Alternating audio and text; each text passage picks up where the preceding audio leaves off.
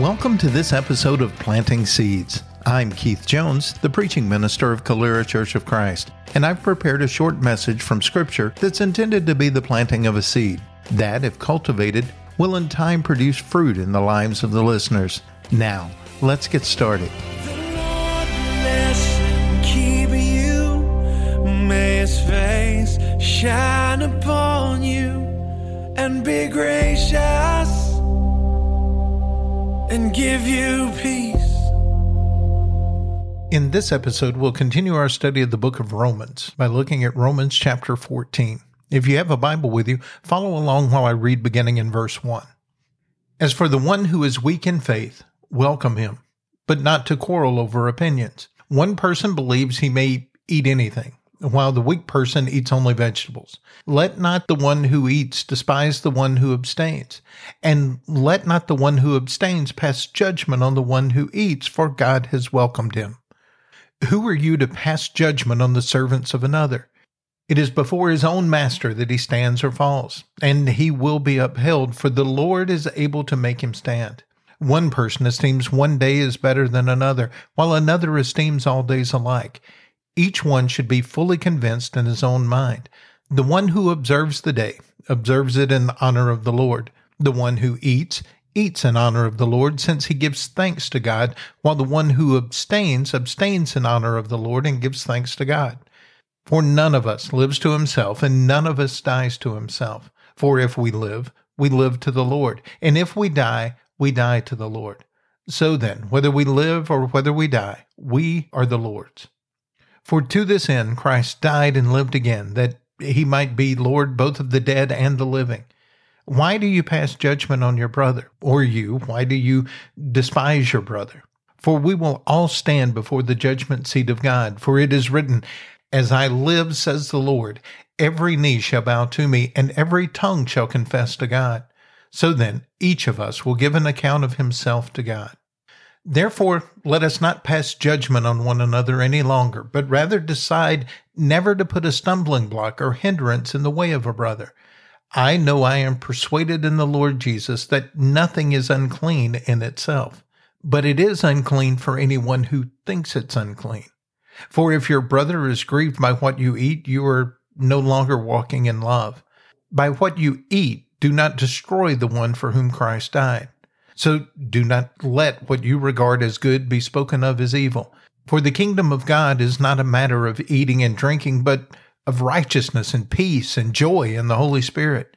Whoever thus serves Christ is acceptable to God and approved by men. So then, let us pursue what makes for peace and mutual upbuilding. Do not, for the sake of food, destroy the work of God. Everything is indeed clean, but it is wrong for anyone to make another stumble by what he eats. It is good not to eat meat or drink wine or do anything that causes a brother to stumble. The faith you have, keep between yourself and God. Blessed is the one who has no reason to pass judgment on himself for what he approves. But whoever has doubts is condemned if he eats, because the eating is not from faith. For whatever does not proceed from faith is sin. In the beginning of chapter 12, Paul told us that the most reasonable response to Jesus' good news is that we allow ourselves to be living sacrifices for God. In doing so, we would have a mind transformed by the Spirit of God. And since that point, he's been describing what that looks like practically in the life of an individual and the life of a church. And here in chapter 14, he pays special attention to the way that Christians treat one another and think toward each other. And here he pays special attention to the attitudes we have toward one another and our own freedoms in Christ and how we avoid being a stumbling block to those who are growing in the Lord.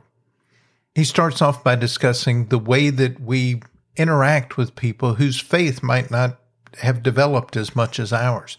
Maybe they've not been on the journey as long, or maybe they're traveling at a slower pace.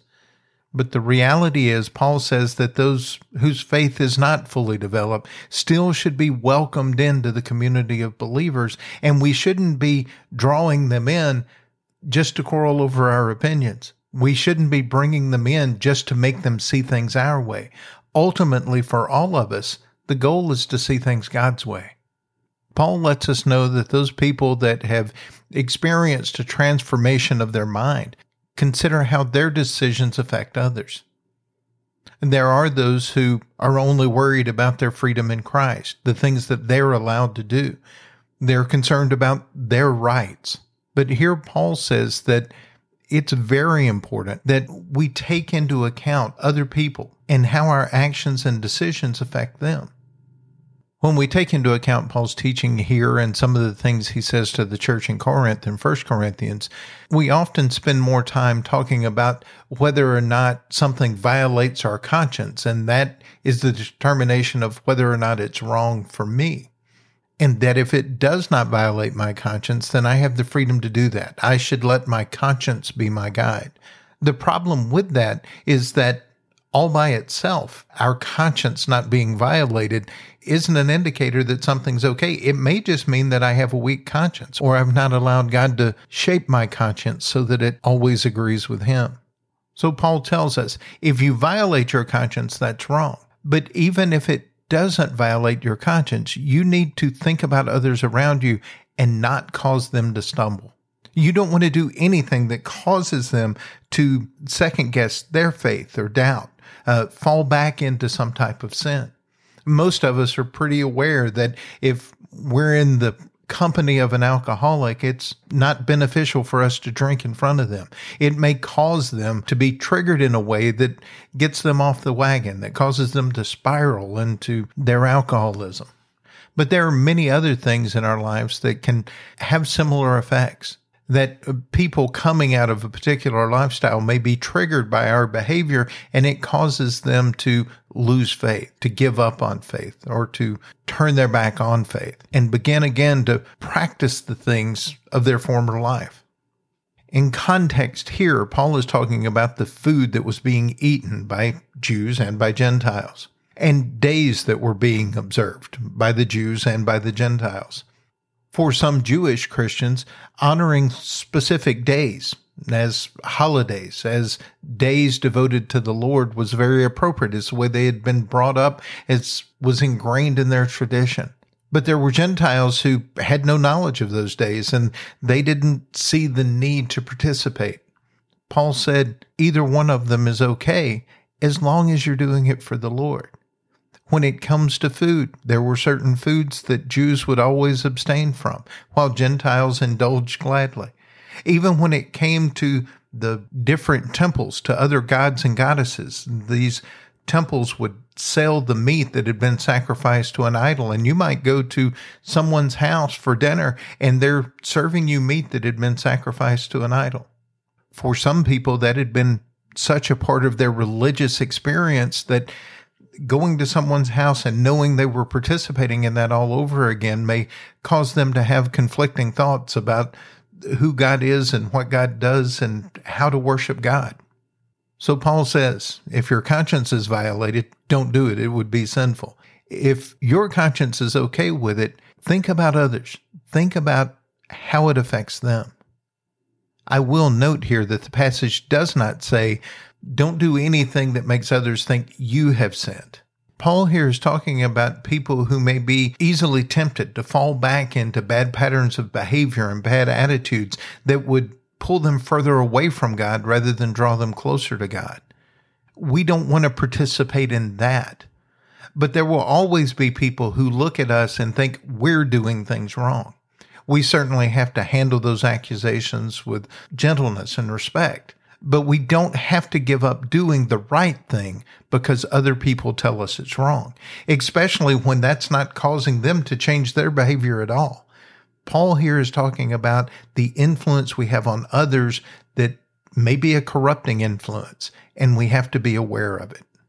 So, those with a transformed mind consider how their decisions affect others. But Paul also lets us know that they will also see a bigger picture. This is not just about whether or not I'm right or wrong, or I can convince you to participate or not participate in a particular behavior.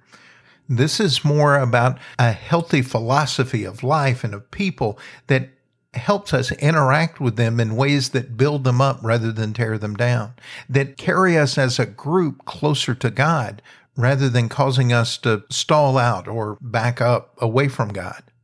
Paul says we're all in this together. We have to accept one another. We have to see that not everyone understands things exactly the same way. There is growth that needs to happen for that to come about. We read and practice scripture together and we over time develop a more common understanding. But at any given time, no group of people is in exactly the same place. Some still need to grow. Some have attitudes that need to change. But Paul says we have to accept one another if we're all going to grow together toward Christ. He's also encouraging us not to isolate ourselves by driving others away. If there are people who we disagree with and we keep pushing away everyone who does not agree with us on every single point of opinion or even how to apply the facts that we know, at some point we're going to be all by ourselves. And Christianity, since its inception, has been a religion of community, something that we do together because we're stronger together. Paul calls this acceptance of one another, living for the Lord. It means that I, my goal is not to make you a copy of me, but allow each of us the space, the room, and the time to grow in the image of Christ. Let Him be the Lord and sort those things out. Paul says that the kingdom of God is not about doing what I have to do the right way. It's about being the kind of person that God has called us to be. They imitate Christ in our attitudes. That will affect our actions and that will give the space and time for all people to develop as Christ makes an impact on their lives. And that brings us to the third point that I want to call attention to. Paul lets us know that the transformed mind anticipates the work of God. He said in verse 20, do not, for the sake of food, destroy God's work.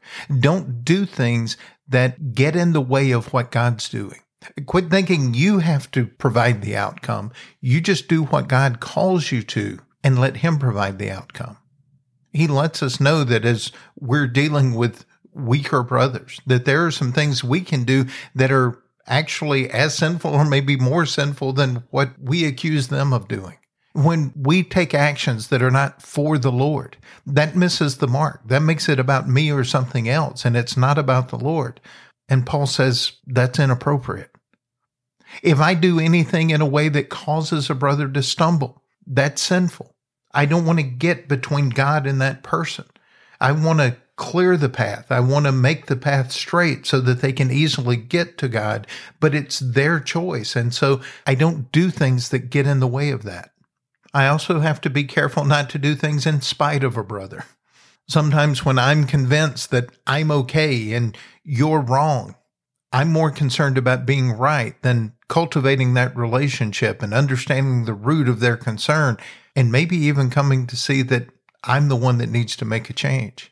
I can't do things just because I'm convinced it's my right. But it's also sinful or gets in the way of God's work when I'm doing things I'm not fully convinced are appropriate, when I'm violating my own conscience. When I participate in any of these things, I'm, I'm guilty of getting in God's way. And Paul lets us know that that's a dangerous place to be because we will all stand before the Lord and have to give an account of ourselves before Him. Thank you for listening. You can find more of these messages on our website CaleraChurchOfChrist.org, or subscribe to the podcast on your favorite podcast app. You can also like us on Facebook and follow us on Twitter.